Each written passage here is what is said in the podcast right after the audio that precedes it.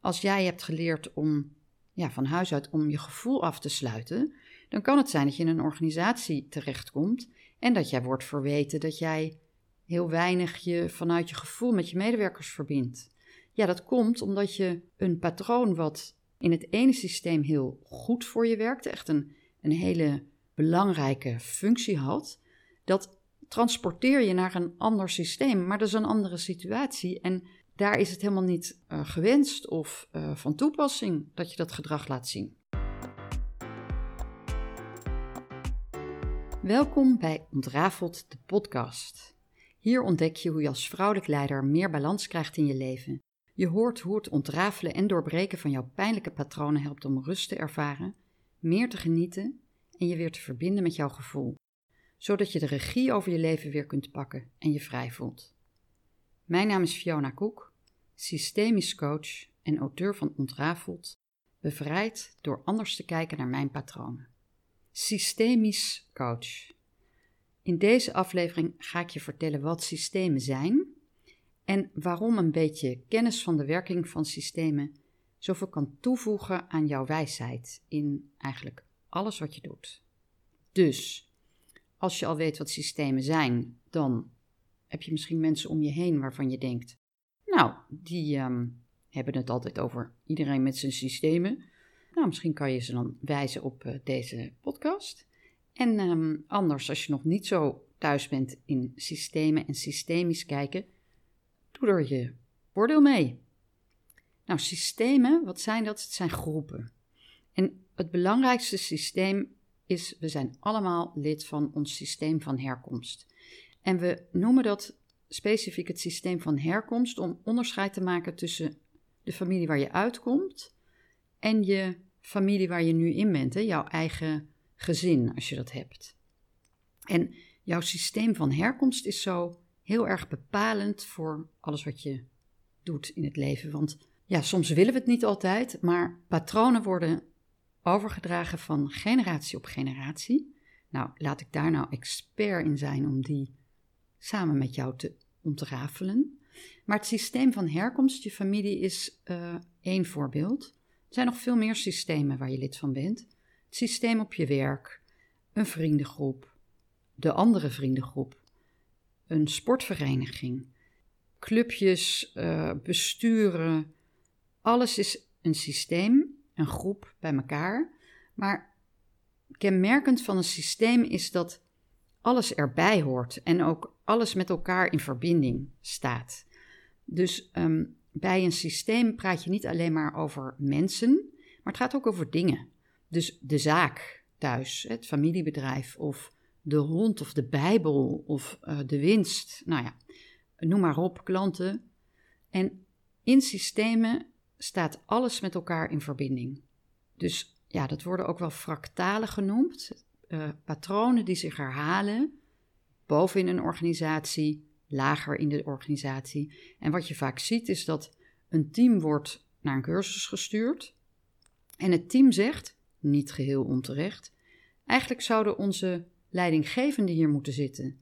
Nou, ze hebben een punt, want patronen nogmaals worden doorgegeven, uh, vooral van boven naar beneden. Dus dat patroon komt ergens vandaan, dat wat je ziet in dat team wat in die cursus zit. Nou, het leuke van het kijken naar families en organisaties als een, een levend systeem is dat je daarmee de complexiteit van mensen en organisatie erkent. En ook meeneemt in de benadering daarvan. Als ik kijk naar bijvoorbeeld mijn eigen ervaring, dat vind ik altijd gewoon een heel gemakkelijk voorbeeld. Ik heb altijd heel mijn leven lang eh, pijn gehad in mijn lijf. En dan had ik bijvoorbeeld pijn in mijn knie. En dan ging ik naar een fysiotherapeut. En de fysiotherapeut ging mijn knie behandelen. Nou, dat hielp niet. Zei iemand, misschien kan je beter naar een osteopaat gaan. En de osteopaat zegt, kleed je maar uit. Dat je denkt, kleed je maar uit, ik heb last van mijn knie.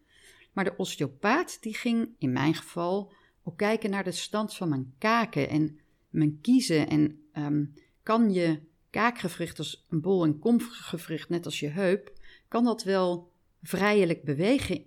Als dat gewricht niet lekker in elkaar past, dan kan het zijn dat je op andere plekken in je lichaam gaat compenseren. Dus dat je pijn krijgt aan je knie, je grote teen, je heup, noem maar op. Dus de osteopaat, en ik weet niet hoe dat nu is, hè, maar dit was in ieder geval uh, 20 jaar geleden zo. De osteopaat keek naar het geheel, het hele systeem van het menselijk lichaam.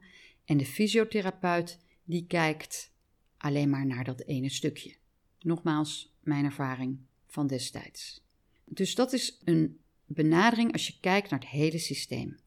En naast systemen hoor je ook vaak het woord systemisch. En wat is dat dan? Nou, uh, als je een systemische benadering hanteert, dan kijk je naar de onbewuste dynamieken die een rol spelen.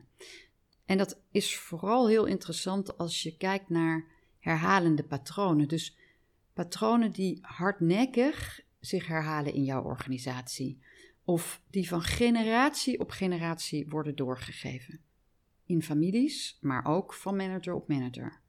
Onbewust en vaak ook ongewenst. Hè? Want de uh, leuke patronen die worden doorgegeven, ja, die nemen we voor lief.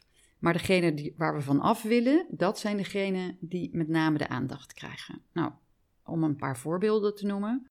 Bijvoorbeeld verslaving in de familie. Alcoholverslaving. En dan neem jij je voor, dat ga ik natuurlijk niet doen. En wat gebeurt er dan? Verslaving vertaalt zich gewoon op een andere manier. Je raakt niet verslaafd aan alcohol, maar aan beeldschermen of drugs of seks of aandacht. Ja, en als je kijkt naar verslaving, dat is natuurlijk ook een manier om je te verdoven. En waar verdoof je je voor? Voor het niet voelen? Dat is ook vaak een patroon wat van generatie op generatie wordt doorgegeven. Net als het niet kijken. Als we er niet naar kijken, dan is het er niet. We stoppen gewoon alles onder het tapijt.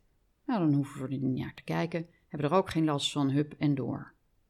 Een uh, zakelijk voorbeeld is dat er geen winst wordt gemaakt. Ongeacht wat er gebeurt in de organisatie, steeds maar weer neigt het. Ja, echt, nu gaat het goed en dan, pjoep, keldert het weer naar beneden. Wat is er dan op systemisch niveau aan de hand waarom je steeds maar geen winst maakt? En dat kan best heel complex zijn. Dat vraagt om soms om terug te duiken in de geschiedenis. Wat is er gebeurd bij de oprichting? Zijn er prijzen betaald door mensen? Is er iemand omgekomen? Hè? De een zijn dood, de ander zijn brood. Maar tegelijkertijd kan het zijn dat er nog een soort uh, schuld te vereffenen is, die maakt dat onbewust het jou niet lukt om succesvol te zijn. Nou, zo kun je je voorstellen dat je patronen ook van huis uit kunt meenemen naar het werk. Bijvoorbeeld dat je thuis een hele grote verantwoordelijkheid had, om zeer goede redenen. Misschien was je uh, moeder zo druk bezig met haar eigen moeder, die heel ziek was, dat jij als um, uh, jongste kind, maar enige meisje, de zorg kreeg voor het hele gezin. Of dat een van je ouders heel vroeg kwam te overlijden en jij naast die andere ouder kwam te staan en een hele grote verantwoordelijkheid op je schouders nam.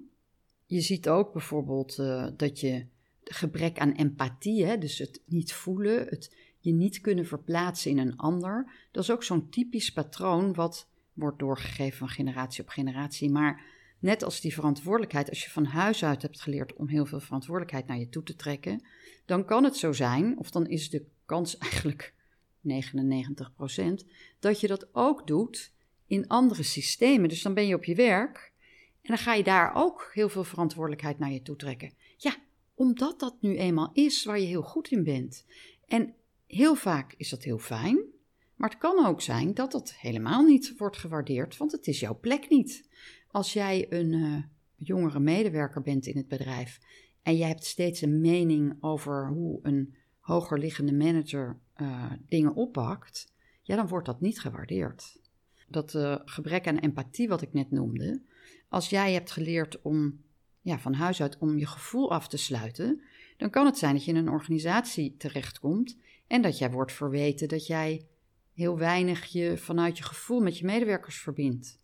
Ja, dat komt omdat je een patroon wat in het ene systeem heel goed voor je werkte, echt een, een hele belangrijke functie had, dat transporteer je naar een ander systeem, maar dat is een andere situatie. En daar is het helemaal niet uh, gewenst of uh, van toepassing dat je dat gedrag laat zien. Het kan ook zijn dat iedere keer dat je naar je baas kijkt en hij of zij jou niet de erkenning en waardering geeft die jij eigenlijk op dat moment heel graag wilt hebben, dat onbewust je, wanneer je naar jouw leidinggevende kijkt, niet die leidinggevende ziet, maar je vader of je moeder, die jou alsmaar vertelde vroeger dat het net niet goed genoeg was.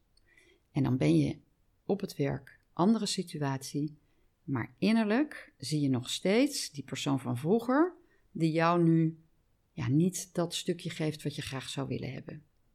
Als je een hardnekkig herhalend vraagstuk hebt, dan is het handig om niet zozeer naar het probleem te kijken vanuit systemisch perspectief, maar je af te vragen: waar is dit probleem een oplossing voor? Wat wil er op een andere laag nog geheeld worden? Geheeld omdat je, ja, er is kennelijk nog iets wat heel gemaakt moet worden. En systemen, daar zal ik iets meer over vertellen, kennen een aantal basisprincipes en één daarvan is dat systemen graag heel willen zijn. Nou, die basisprincipes, dat zijn er drie in families, in familiesystemen en vier in organisatiesystemen. En de eerste drie, die gelden voor beide systemen, families en organisaties, zijn binding, ordening en balans. En wat ezelsbruggetje, wat helpt, Bob, ik zal daar zo toelichting over geven. En de vierde, die is vooral van toepassing op organisaties. Organisaties willen hun bestemming bereiken. Nou, even terug naar die eerste drie die van toepassing zijn op allebei. Bob, de eerste binding. Systemen, ik zei het net al even, willen compleet zijn. En systemen staan het niet toe dat er iets of iemand wordt buitengesloten. Dat is, je hoort vaak dat voorbeeld van de bal die je onder water probeert te duwen. Maar uiteindelijk lukt dat natuurlijk niet en komt hij met een explosie naar boven. Dus als jij iets weg probeert te duwen, ja, bij systemen zal je altijd zien, komt via de achterdeur, sluipt het er weer in. En wat helpt is dat je erkent wat er is. Dus dat je alles op tafel legt, zoals ik heb gedaan in mijn boek Ontrafeld. Ik heb alle patronen die ik kon herkennen en dingen die ik zag dat zich herhaalden in ons gezin en de pijn die ik zelf voelde. Ik heb het allemaal benoemd en um, dat heeft mij in staat gesteld om ja, dat een plek te geven. En als ik zeg plek geven, dan bedoel ik niet onder het tapijt schuiven en weg, maar juist het, uh, ja, ik zeg ook wel eens een soort van, je hebt allerlei gekleurde steentjes en je stopt ze in een aquarium, zodat je er te alle tijden naar kunt kijken ze zijn niet weggestopt, ze zijn er, maar je hoeft er niet de hele tijd wat mee. Nou, dat is wat je doet als je de dingen erkent zoals ze zijn en dat heeft een enorm helende werking. Dat betekent bij familieleden dat je niet zomaar een uh, familielid wat je eigenlijk niet mag of die dingen heeft gedaan waar de halve familie uh, een enorm oordeel over heeft, ja, die worden dan niet meer uitgenodigd op feestjes en ja, die worden als het ware buitengesloten. Nou, je kunt er vergif op innemen. Die komen op een gegeven moment weer in your face terug. En dat zie je ook bij organisaties. Pijnlijke beslissingen die er genomen zijn in het verleden. Een verlies, een eh, bedrijfsongeval. Trauma hè, in organisaties wordt vaak verzwegen. Maar ondertussen hangen ze dus in de lucht. En ontstaat er een psychisch onveilig gevoel in het bedrijf? Is het voelbaar ja, in de onderstroom, in de energie, dat er dingen in de lucht hangen die niet worden uitgesproken? Want systemen, ja, die staan dat niet toe. Die willen het compleet houden. Je ziet ook bijvoorbeeld bij ehm, eh, bedrijven die een ander bedrijf overnemen, merging en acquisitions, dat ze zeggen, nou, ik heb dat bedrijf overgenomen, dat ga ik eens even helemaal reorganiseren. Ik ga het dus even doen op mijn manier. Ik, uh, ik heb veel meer ervaring en wij hebben inmiddels geleerd hoe je dit wel moet doen. Dus uh, hop, we gaan er met een grote bezem doorheen. Maar ja, als je dan niet die medewerkers erkent die je erbij hebt gekregen met die overname, dan ga je daar volledig aan voorbij. Terwijl zij hebben eraan bijgedragen dat jij dat bedrijf vandaag kunt overnemen. Dus je hebt een heleboel om ja, erkentelijk voor te zijn. En alleen als je dat doet, dan zal je bedrijf gaan bloeien. En anders, en ik heb het gezien, waar dat genegeerd werd, binnen no time waren alle oude medewerkers ontslagen van de bedrijven die waren overgenomen. En nee, ze pasten niet allemaal in de nieuwe cultuur, maar er waren natuurlijk ook echt mensen die gewoon onwaarschijnlijk goed waren in hun vak. Ja, die raakten ze dan ook kwijt. Hetzelfde geldt voor oprichters. Weet je, die hebben soms, uh, nou, die hebben het bedrijf opgericht met een, een visie. En dan wil je het anders gaan doen. Ja, dan is het wel belangrijk dat je hen erkent voor dat wat ze hebben neergezet, waarop jij nu kunt doorborduren. Dus dat is binding. Iedereen en alles hoort erbij. Dan gedijen systemen er goed bij als er een intrinsieke ordening is. Iedereen en alles heeft een eigen plek. In families is dat heel simpel. De eerstgeborene komt eerst. Alles hoort erbij, dus ook de abortussen, de overleden kinderen, ehm, de miskramen, de tweede van een tweeling die gestorven is. Dat zie je steeds meer, dat daar erkenning voor ontstaat. Want op het moment dat er iemand geleefd heeft in de buik van jouw moeder en die is doodgegaan in een vroeger of later stadium, ja, dan ben jij als je daarna komt dus niet de oudste, maar de tweede of derde, vierde, de hoeveelste, er rekening mee houdend dat er nog een ander kindje was. Hoe meer je dat kunt erkennen, hoe meer systemen uh, gezond kunnen zijn, kunnen bloeien, kunnen groeien, uh, dan gaat het je goed als familie. Dat betekent dat je ook uh, halfzusjes en halfbroers, dus nou, ouders, die, en meestal de vaders, want van de moeders weten we het wel, vader die nog her en der wat zaadjes heeft geplant, ja, dan kan het zijn dat er later in je leven wat halfzusjes of broertjes op je pad komen. Ja, die horen er ook bij. En um, ja, daar kan je van alles van vinden, maar je hebt het ermee te doen. Dus de eerstgeborene komt eerst en ouders die staan boven hun kinderen. Dus Els van Stijn heeft dat zo mooi beschreven. De fontein, die, die vergelijkt het familiesysteem met een uh, uh, fontein, zo'n zo'n zo'n wedding cake, zo'n fontein met van die bakken. In de bovenste bak je voorouders en dan je grootouders, je ouders, jouw eigen bak, als het je gegeven is, je kinderen en je kleinkinderen.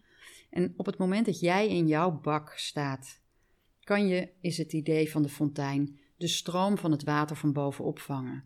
Maar er zijn vaak moverende redenen waardoor we onbewust opstijgen, zoals zij dat noemt, naar een andere bak in de fontein.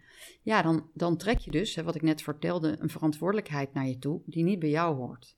Dit geldt ook in organisaties.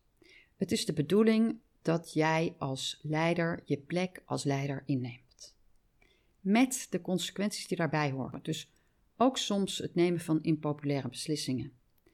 En wat je ziet in ons polderland is dat leiders vaak zo doorschieten in polderen dat de organisatie daar prijs voor betaalt. Want dan laat de leidinggevende het nemen van de beslissing over aan het MT bijvoorbeeld. Systemisch is dat geen gezonde ontwikkeling. Het helpt dat de leider op een gegeven moment zegt, zoals we dat zien bij de tribale stammen. Iedereen is gehoord. Ik heb jullie allemaal gehoord. Dank jullie wel voor jullie input. Ik kan niet iedereen tevreden houden. Dit is wat ik ga doen. En dan is het voor iedereen duidelijk. Dan kan je je gezien en gehoord voelen, maar de leider hakt wel zelf de knoop door met de consequenties die daarbij horen. En op het moment dat je dat niet doet, zal je zien dat iemand in dat gat springt. Dus dan staat er iemand op die bijvoorbeeld van huis uit gewend was om op die plek van papa of mama te komen te staan. Hè? Want uh, iemand was wellicht in dat systeem ziek of overleden of nou ja, andere moverende redenen. Is gewend om grote verantwoordelijkheid naar zich toe te trekken. Jij bent een beetje van het polderen en zegt, uh, nou laten we met z'n allen beslissingen nemen. Nou, dan staat er iemand op en die zegt, nou weet je, wel, weet je wat, dan doe ik het wel. En de collega's die vinden dat eigenlijk niet zo fijn, want op de een of andere manier staat de ja, collega, degene hun peer, die eigenlijk op hetzelfde niveau staat, die neemt de hele tijd beslissingen. Nou, dat is niet de schuld van iemand, dat is de systeemkracht die zorgt dat er een gat is ontstaan naast die manager. Die medewerker is gewend van huis uit om in dat gat te springen en vloep, die zit er zo in. Dat is wat er gebeurt. Op het moment dat je dat herkent, kan je daar naar kijken en dan kan je er op een andere manier mee omgaan. Nou, dat was ordening, dus we hebben binding gehad, alles hoort erbij. Ordening, iedereen heeft een eigen plek. En dan is er balans. Er moet een continue uitwisseling zijn tussen nemen en geven. Dus als je kijkt naar je privésituatie, je doet iets voor een vriend of vriendin en die ander doet iets voor jou. De ene keer doet de ander iets groters of die doet drie keer achter elkaar wat. En dan doe jij weer een paar keer wat. Hè. Kom je bij me eten? Nou, volgens mij zijn wij nu aan de beurt, kom je bij ons eten. Dat, dat over het algemeen ehm, gaat dat vanzelf goed. Behalve als het niet vanzelf goed gaat, omdat je altijd aan het zorgen bent voor iemand. Jij hebt het gevoel dat je te veel geeft. En die ander die denkt, ja, wat zij allemaal geeft, ik weet gewoon niet wat ik daar tegenover moet stellen. En dan wordt de systeemdruk vanzelf te groot en dan gaat die vriendschap kapot. Of je leent iemand een enorme som geld of, of geeft hem wat en het is gewoon te veel om aan te nemen. Ja, dan past het niet. En dan leidt de relatie daaronder. En dat zie je ook in organisaties die geen winst maken, hè, waar ik net over vertelde. Dat kan dus te maken hebben met een onbalans in het verleden. Zijn er prijzen betaald door iemand en is daar te weinig erkenning voor geweest? Nou, als je kijkt naar organisaties, als medewerker ben je ergens in dienst en daar krijg je salaris voor. Dus jij krijgt betaald en jij geeft daarvoor jouw inzet, jouw intelligentie, jouw uh, creatieve vermogen. En als het goed is, is dat min of meer in balans. De ene keer werk je wat harder en de andere keer heb je wat meer tijd nodig omdat er iets aan de hand is met een privésituatie. Nou, in COVID-tijd bijvoorbeeld zagen we dat er een heel hoog beroep werd gedaan op medewerkers. Ja, dan moet het wel zo zijn dat het op een gegeven moment ook weer tot rust komt en dat er heel duidelijk wordt uitgesproken dat er grote dankbaarheid is voor wat medewerkers hebben gedaan om te zorgen dat het bedrijf kon overleven. Als je dat niet doet, dan neem je te lang te veel van je medewerkers. Je, je overvraagt. En dan haken mensen af. Dan gaan ze naar een ander bedrijf waar ze meer betaald krijgen. En een tijd lang denken ze dan, ja, dat is voor mij belangrijk. Om vervolgens te ontdekken dat de sfeer en de cultuur eigenlijk voor hen belangrijker was. Maar dan is het al te laat, want dan ben je ze kwijt.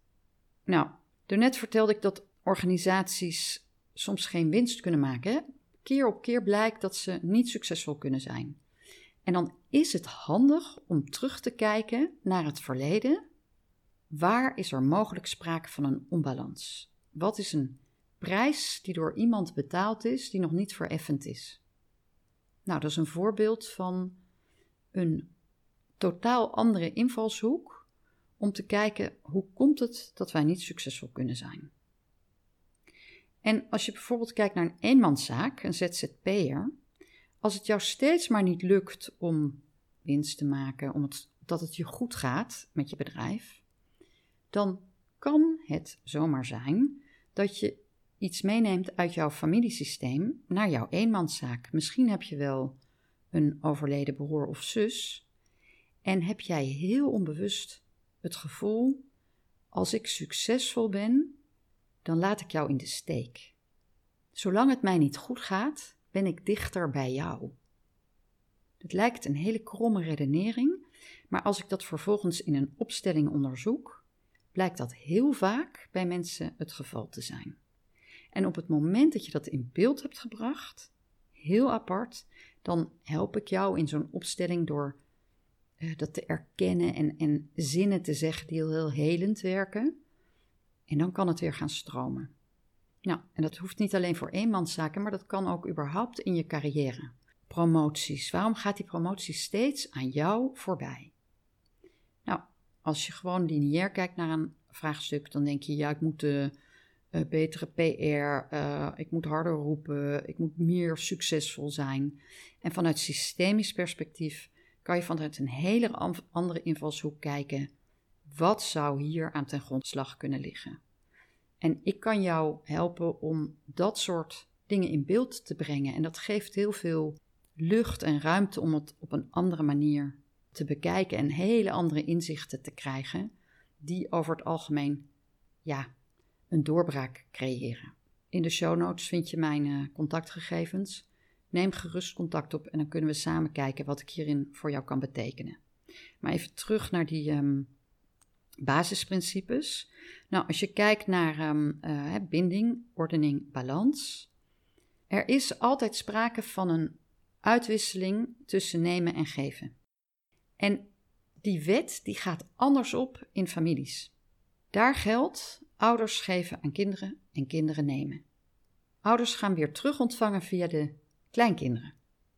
Maar een klant die zei laatst tegen mij: Ja, mijn zoon vraagt nooit hoe het met me gaat. Dus daar heb ik hem op aangesproken. Ik vind dat je ook eens aan mij moet vragen hoe het met me gaat. En toen zei ik: Nou, dat hoeft jouw zoon niet te doen. Jouw zoon is jouw zoon en die neemt van jou. En op het moment dat jij gaat zeggen: Ik wil dat je ook vraagt hoe het met mij gaat, dan maak je jezelf eigenlijk kind van jouw kind. Dus je plaatst jouw kind op dat moment in de positie als ouder. En we hebben net gezien, daar wordt je kind niet gelukkig van. Dus als jij wilt dat het jouw kinderen goed gaat, neem je plek in als ouder. Als jij wilt dat het jouw medewerkers goed gaat, neem je plek in als leidinggevende. Dan is er nog tot slot een uh, vierde basisprincipe en dat gaat over dat systemen hun bestemming willen bereiken. Nou, bestemming bereiken, kijk, in families is dat heel simpel. Je hebt je bestemming bereikt als je doodgaat. En dat gaan we allemaal, dus die dag komt vanzelf. Maar organisaties willen ook een bestemming bereiken. En daar ga ik iets over voorlezen uit mijn boek. Dat systemen hun bestemming willen bereiken heeft te maken met hun eindigheid. Het moment dat de levensenergie niet meer stroomt. Bij mensen is dat moment de dood, dat zei ik net al. In organisaties is dat vaak moeilijker te herkennen. Een stichting die wordt opgericht met een bepaald doel voor ogen, weet wanneer het doel bereikt is. Dan is de bestemming bereikt. Dat is het moment om de stichting op te heffen. Een bedrijf of organisatie wordt bewust of onbewust opgericht om in een behoefte te voorzien. Zolang die behoefte er is en de organisatie daarin kan voorzien, stroomt de levensenergie. Stel, je werkt als manager bij een bedrijf dat failliet dreigt te gaan.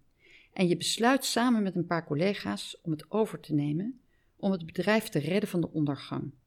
Een paar jaar later is er een gezonde continuïteit, maar op de een of andere manier lukt het niet om een volgende groeistap te maken. Jullie blijven hangen op een bepaald niveau. Dan zou je je kunnen afvragen of de bestemming, het behoeden van faillissement, is bereikt.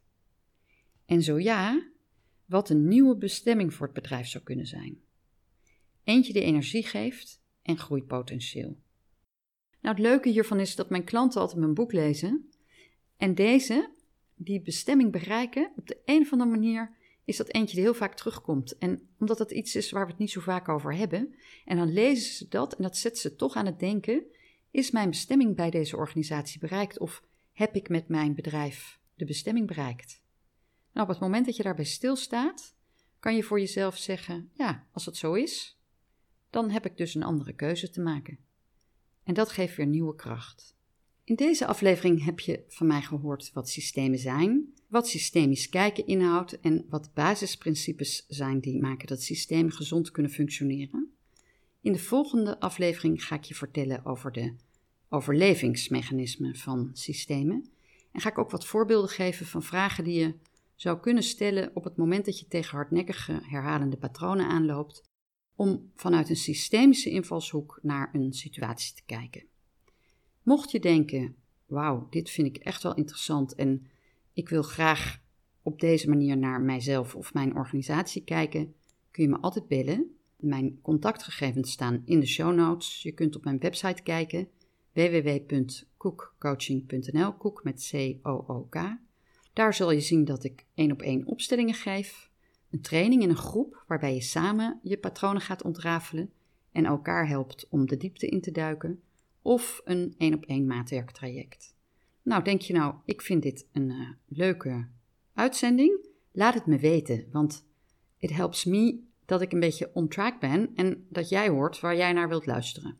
En als je andere ideeën hebt voor onderwerpen, laat het me ook weten. Ik kijk er naar uit om van je te horen en tot de volgende aflevering.